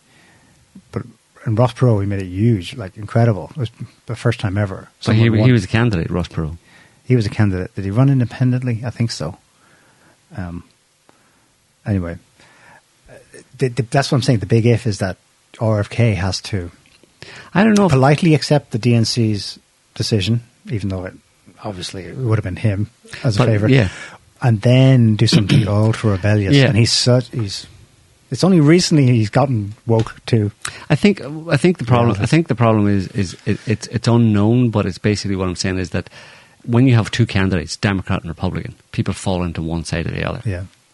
When you have three, you don't just split the Republican vote; you take away Democrat votes as well. You know, okay. You can allow for rigging, like you say, and just get, try and convince everybody that all Democrats voted for for uh, for Biden. But if it's only Biden, I think, I mean, yeah, okay, maybe they did it last time, but it's it's like it would strain it would strain credulity, credulity that that um that's that, that, that, what I think is a lot more li- the likely outcome. Credulity will be strained beyond some point that may not express itself in actual political snafu. Mm. But just that, here's the outcome. There's a new president, and the credulity is strained. Mm-hmm, mm-hmm, yeah. But l- life still goes on in Washington, but it has gone beyond the point of. But it already did. It'll just be what I'm arguing for is a yeah. is that a worsening of the situation we had socially yeah. after twenty twenty. Yeah. Credulity was strained. Yeah. At, at the very least, there's going to be some kind of major farce. Yeah. Around the twenty twenty-four. Presidential election is in the U S. There's going to be it's going to be a farcical, and it's going to break down in some way or other. Yeah, it, it, the, the the democratic process will be will be broken. It is next year by this but officially of yeah. this trial, Trump. Yeah. That's well, no, but I mean, it actually seemed to be officially broken. It'll break down in one way or another. There'll be something that will make it impossible for the normal election of a president to actually happen. Yeah. Yeah. And it'll be recognised by a lot of people. It won't be just like people, like Trump are saying, you stole the election. It'll be the whole country will recognise uh, that this is a shit show. This is a joke. There's something wrong here. That's what I think anyway. It's just my crystal ball. Well, in parallel with this, the other trend that has continued um, all summer long is the, the heat on Hunter Biden and yeah, yeah. therefore, by proxy, yeah. Joe Biden. Yeah, for sure. This that's, week, that's Marjorie Taylor one. Greene was holding up giant photos of some, snips from some of his videos. Mm. Um, she had to be censured on the floor, but still, like, it's pouring out of every yeah. door an opportunity that the Republicans are putting right. this intense pressure, and they're getting some help. I find this interesting. I've looked at this. This is um, this is evidence evidence of a hand, a hidden hand in this process. You remember in the Epstein affair, the Daily Mail and its sister organization in New York, the New York Daily Daily Post, I think, um, would publish really damaging evidence, some of it dating back ten years, of um, uh, people turning up to Epstein's mansion. Mm-hmm. Um, various Bill Gates got ousted that way. Not yeah, Bill Gates, um, the former Prime Minister of Israel and others. So the Daily Mail has this exclusive. So what this means is they're putting reporters, they're tracking, they're trailing Hunter Biden. And this is hilarious because Biden was in L A, in L A last week to see his lawyer. And the Daily Mail had some in, info on that. And they were positioned outside to take a photo, scroll down, of while Hunter Biden was inside the building, his lawyer pops out onto the balcony to take a hit from a bong. Yep. and, and now that kind of thing is going on as well. There's a hand fueling the issues, you know, um, or maybe, yeah. yeah, maybe I'm reading too much on divide. Like it's, it's gonna. I think it's having an effect already, and that's why I think Biden is going to be, you know, it'll be you'll have to seriously rig the Biden vote uh, if you want him to, to win outright, because more and more Democrats, as time progresses over the next year, and more and more stuff comes out about Biden and his criminality and his son and all that kind of stuff, more and more Democrats will, will have to will have to seriously hold their nose b- before voting for him. You know what I mean? So uh, there's so many different aspects to it that are that are that are, that are developing that, that just say to me that the whole thing is going to descend into a complete shit show.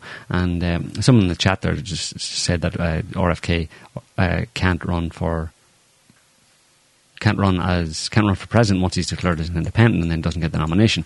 But um, he hasn't actually declared as an independent yet, or hasn't declared as Democrat. He hasn't declared he's running as Democrat yet, has he?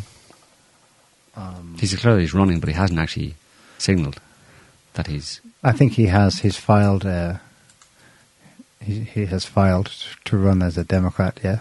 You sure? Yeah. Okay. That's for paper. For, okay, that was. Run for president. Okay, files paperwork. That was never. No, it's just that there's people still saying that he should run as an independent. So I suppose he can change his mind uh, between now and then. People are seeing what they want to see. They want him and Trump to team up and stuff like that because they're yeah. so close on so many issues. Um, but he, it, I wonder if there's a possibility that he can actually back out of that Bef- between now and then. You know, we can withdraw his uh, filing as Democrat. Who knows? Anyway. We don't know. It, it'll be a shit show, one way or the other.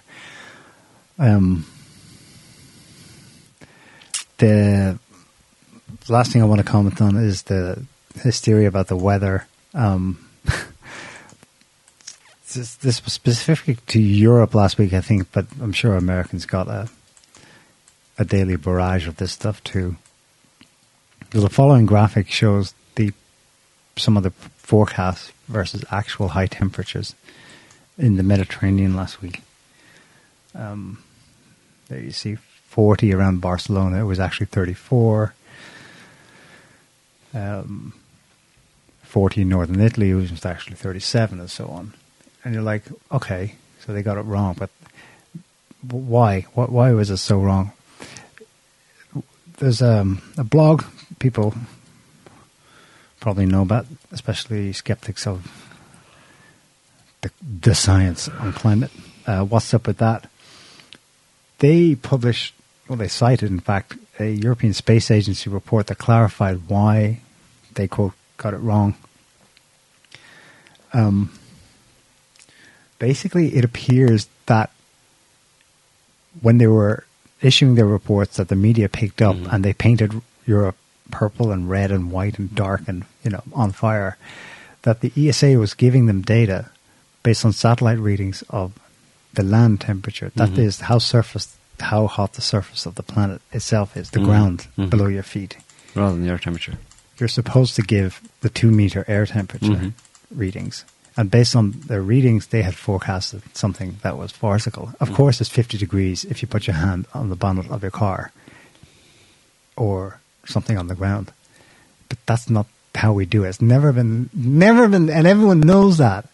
So they they, they issued a follow-up in which they clarified that. But by then, it had gone around the world. The, the journalists never checked or anything. forty-seven, forty-eight predicted in Sicily and stuff. Mm-hmm. And the actual temperature was maybe forty. A normal July week in the Mediterranean. Mm. And they issued a follow-up, but the media never gave the follow-up from the European Space Agency. Mm-hmm. That's just kind of hysteria that's going on. Part of what's really super, super annoying about this is that there are real things that are worth noting. So these marine heat waves are a real thing. In this case, the data is from buoys out in the oceans mm-hmm. that have been transmitting data for decades in some cases, or there are new fleets of them. But it's always done the same way. It's surface temperature from buoys actually recording rather than satellites, you know, mm-hmm. data being put into models and stuff. So the marine heat waves are, are legit. Um, uh, I think there's... probably seen some of the graphs people are sharing, like uh, the temperatures in some places are, are five C and higher above the norm, and the marine temperature readouts for the North Atlantic, say, are on track to be the highest ever in absolute terms this mm-hmm. year. There's usually a small variation, mm-hmm. but this year is way over. It will be the highest line you see mm. peaking in um, in early August. Um And then, of course, there's the fact that extreme weather is happening. Um, they had people's attention on Italy because record hottest day forecast ever, and it didn't happen by ten degrees. Mm-hmm. But it's weird. They've got your attention to focus on that part of the world, but then they just left out the fact that a tornado touched down in Milan city center during massive storms that also turned streets into frozen rivers, rivers of hail. Um That that got some reporting, but nowhere near. The, the, what they the want you to see is the heat. Mm-hmm. Interminable heat that will just keep going and going. Climate change. But they they more kind of ignore the actual extreme weather. Because they kind of... They don't link it, do they? They, they don't link it, though. Although um, they do, I mean, technically in all the documentation, they do say that, you know, global warming, man-made global, global warming will lead to more chaotic and erratic weather, including tornadoes and hurricanes, blah, blah, blah, blah. I mean, in the official documentation, they say that, but they don't... They focus on one thing just because they think people are sim- simpletons, basically, and they just want to scare them into, you know, with the most dramatic story, which is like you're cooking, you're going to bake, you're going to burn, you know what I mean? I mean, there aren't tornadoes everywhere, so therefore, you know, no point in talking about that, but heat is everywhere, supposedly, so, um, you know, that's what we need to do, uh, you know, just talk about the heat, so... Um, yeah, it's... But again, it's like we've talked about before, it's undoubtedly stuff going on, you know, in terms of the, the marine heat waves, are to do with uh, probably to do with um, undersea seafloor uh, changes. Uh, you know, when you get into that level of detail, you, you have to start questioning whether or not human human beings can be can be you know responsible for for an increase in undersea volcanoes erupting and that kind of stuff. You know, uh, of course they say that yes, that is the case. Global warming, man-made global warming, causes all of this. Everything that goes wrong with the climate is always to do with man-made global warming. But it's like, yeah, whatever. There was a massive die-off of um, penguins last week. Um, they washed up dead on a beach in Uruguay. Um, that's the kind of thing that they don't link properly. They they, they, they, they, tell were, people, they were boiled. The, That's possible. Um, it, it was possible it was an undersea eruption. There's some localized event that caused it, an outgassing yeah. that knocked them out and they washed up, yeah. or a hot plume from an eruption or something like that. But the, when it's reported, it's like, oh God, look, we've done the yeah, poor look, penguins. We did the poor like penguins the poor, yeah, we, they actually we hated them. No, no, no. The population of um, this specific breed of penguin has exploded. It's, it's it's bigger than it's ever been. The Antarctic's freaking crammed with them, and so mm-hmm. is South America. Mm-hmm. But there was an actual die-off localized, and that does mean something. But it's the hysteria is just wrapping yeah. it all up wrong yeah. for people, you know. Yeah, this there was this event in. Uh Talking about earth changes, I don't know if it's linked or not, but there's an event in, in Johannesburg uh, oh, yeah. last week. They just expand that video so we can get a good look at it. Well, I mean, uh, play it. Can you expand it? Play it and expand it. Oh, I'm expanding. Okay, boom. Check that out. Love in the street. Whole street in Johannesburg. The whole street, if you look like for in, in the background, the whole thing all the way along, straight up, um, more or less simultaneously. Boom. So, um, nuts. The local gas company said it was unlikely to be a gas explosion, a gas leak, and yeah, a gas explosion would tend to be more violent than that. It, it looks more like, no, no, you know, it wasn't an ignited gas. You know, it wasn't like, you know, there was no fire. It seemed to be some kind of a rupture of something, um, and along a, a, along a line. You know what I mean? Along in, in a straight line, it looks like there was undoubtedly some kind of a. a channel or a pipe or something, whether it was man-made man or natural. Might have been a natural gas pipe, but, yeah. But not... Not the gas rupturing per se, not the natural gas that is piped there, but... Um, something rupturing the pipe and then just causing a pressure, the pressure from the gas, not igniting, but yeah, just uh, raising the street up in that way, you know? Yeah. Really weird. Um, there was a headline, I almost retweeted it, until I realized it was fake. I was, oh, better be careful there. It was it was actually the Irish Independent. Somebody had tweaked the headline to say something like, um, ahead of upcoming hottest heat wave ever in Europe, um, the Irish Ireland's COVID expert, Luke O'Neill, remember him? He was like our Neil Ferguson, mm. uh, recommends implementing lockdowns. Right. In Ireland. You know, I was, no, I was like, give me, it was a giveaway. I thought that's obviously silly because it would never get that hot that you'd need to do something drastic. Well, that was thirty-six hours ago. And the guy who retweeted it has since taken it down himself. So it was fake news. It was funny. It was satire, right? That's all it was. It was just a laugh. Well, have a look at this. thirty-six hours later, Telegraph. This is not fake. This is a real article. Mm. Rome hits forty-one point eight C temperature record, which, as we just saw, is probably debatable as to whether that's ground or air, as COVID-style protocols rolled out for heatwave. And if you go to the first paragraph, Rome was among several European regions to breach temperature records on Tuesday. It wasn't, but whatever. As a COVID-style pro- as COVID-style protocols were rolled out across Italy to protect its hospitals from the unprecedented heat wave. It wasn't unprecedented. It was normal. It didn't reach that hot. But everybody likes a bit of a COVID-style protocol, right? Well, they, we all enjoy them so much at the time. We have to protect, you know. Yeah. Um, what was the thing? The first mantra they wrote? Two weeks to flatten the curve. Two weeks to flatten the curve. To protect the hospitals. Two weeks to, to cool down the temperature. So it was satire... obviously, but then it's not. You have people out there who yeah. are not kidding. Yeah, they're serious. There's Ryan. I have to look it up, but I, I was under the impression that that's the case. He's, Ryan uh, says that if, if R F K Junior were to lose the Democratic primary, he does have the option to register then as an independent candidate.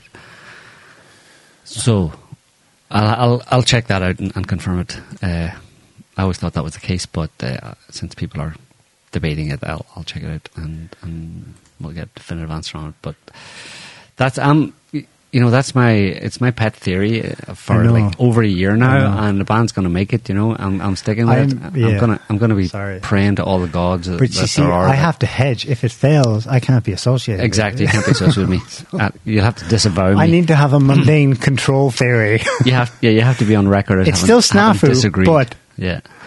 We'll see. It's a long. It's a relatively long, long way off anyway. So. Parting item from me. You said when it was an issue, blew up a bit as an issue, the whole U F O disclosure thing mm. in June, because of the whistleblower called Grush, who came forward and said, mm. I've seen loads of stuff, uh, coupled with the strange incident in Las Vegas mm. being reported at the same time, but which actually happened back in May. Mm.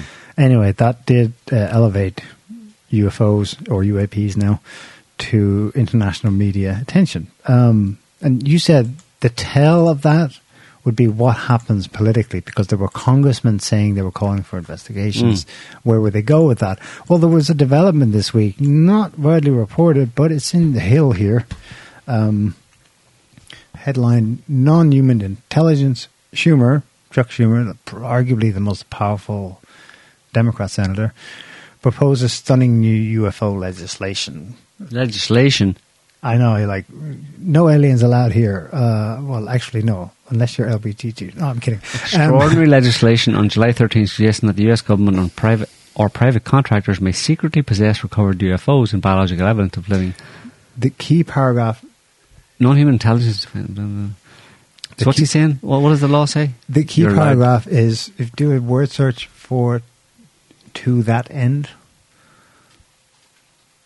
Down there... The, the, the, To that end, Schumer's legislation establishes an independent nine-member agency, again, creating more freaking government agencies, to collect, review, and declassify U A P records. If passed in its current form, the law would mandate that all government U F O documents, quote, carry a presumption of immediate public disclosure. Mm, well, there you go. That's setting it up for sure.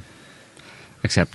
setting up a limited hangout. A limited hangout, because of course they won't reveal everything they know, but um, still, that's well, it's, that, it's ticking along in official Washington. Well, unless John Kirby says it, it's not true, and here he is, uh, White House spokesman, formerly of formerly of the Pentagon, no? Anyway, uh, he was Navy State Department. State Department, sorry. Now he's a White House spokesman, spokesperson, and here, he, oh, sorry, Security Council spokesman, spokesman, John Kirby. Go ahead. If we didn't take it seriously, of course we do. I mean, some of these phenomena we know have already had uh, an impact on our training ranges. For you know, when pilots are out trying to do training in the air and they see these things, they're not sure what they are, and it can have an impact on their ability to perfect their skills. So it already had uh, an impact here, um, and we just want to better understand it. Now, we're not saying what they are or what they're not. We're saying that there's something our pilots are seeing. We're saying it has had an effect on some of our training operations, and so we want to get to the bottom of it. We want to understand it better. So, yes. Do you believe these whistleblowers that have come yeah. forward? Yes. I'm not going to talk about individual whistleblowers. I'm not going to talk about specifics. I'm just saying. So what you're saying U F Os, is aliens. Well, I'm saying aliens, and yeah. I mean, yeah. I'm not going to say yes. I'm not going to say no. But I'm saying aliens. I'm saying at our training bases. I'm saying these aliens have had an effect on our pilots and our aircraft and our ability to perform their functions. We don't know what they are. I'm not saying what they're not. I'm not saying what they are. I'm not saying what they're not. I'm not even saying what they might be. I'm not saying not what they might be. But I'm saying aliens. So I hope you got something from that. Anyway. Do you have a joke to close out this week? That was the joke. That was a joke. Oh, a joke. I need a joke. Well, I would have to, yeah, that would be a lot of pressure on me to come up with a good weekly joke, Neil. Come Not on. Not that many good jokes anymore. Just just talking about the news huh? is a joke. It's all a joke. Yeah. It has to be a topical joke, though. It can't just be any old joke. It has to be a topical one. Okay. Well, I won't say mine then. No. All right, on that note, um, thanks Next for watching. Week. Yeah. The oh, commenter says the maximum official temperature ever recorded by any, any weather station in Rome, Italy, was forty-two C in uh, July eighteen forty-one. eighteen forty-one, yep. Probably. Still, if it was forty-two point five, like, still, like... Those heat maps are trying to tell you, it like, the roads are melting in Europe. They're yeah. not. And they're not. Yeah. We can't trust the government on anything except for aliens. So, two aliens walk into a bar. Yeah. What happens? Barman says... Name your poison. Julian's walking into a bar with a lion. Okay. What does the uh, lion want? Uh, nothing. And they proceed to get drunk, including the lion. And then the aliens get up and walk out. And the barman says, hey, are you going to leave that lion there? uh, anyway, um... Terrible. You see, if I don't script them, they're terrible. Actually, and it's meant to be a giraffe anyway, so we got it totally wrong. Anyway, yeah. So well, on that horrible note, we'll uh, yeah, we're going to leave it there for this week, folks. Thanks for listening, watching, commenting. We hope you enjoyed it. We'll be back next week with another show. So until then, have a good week. See ya. See you next time. Bye bye. Can't stop the signal now.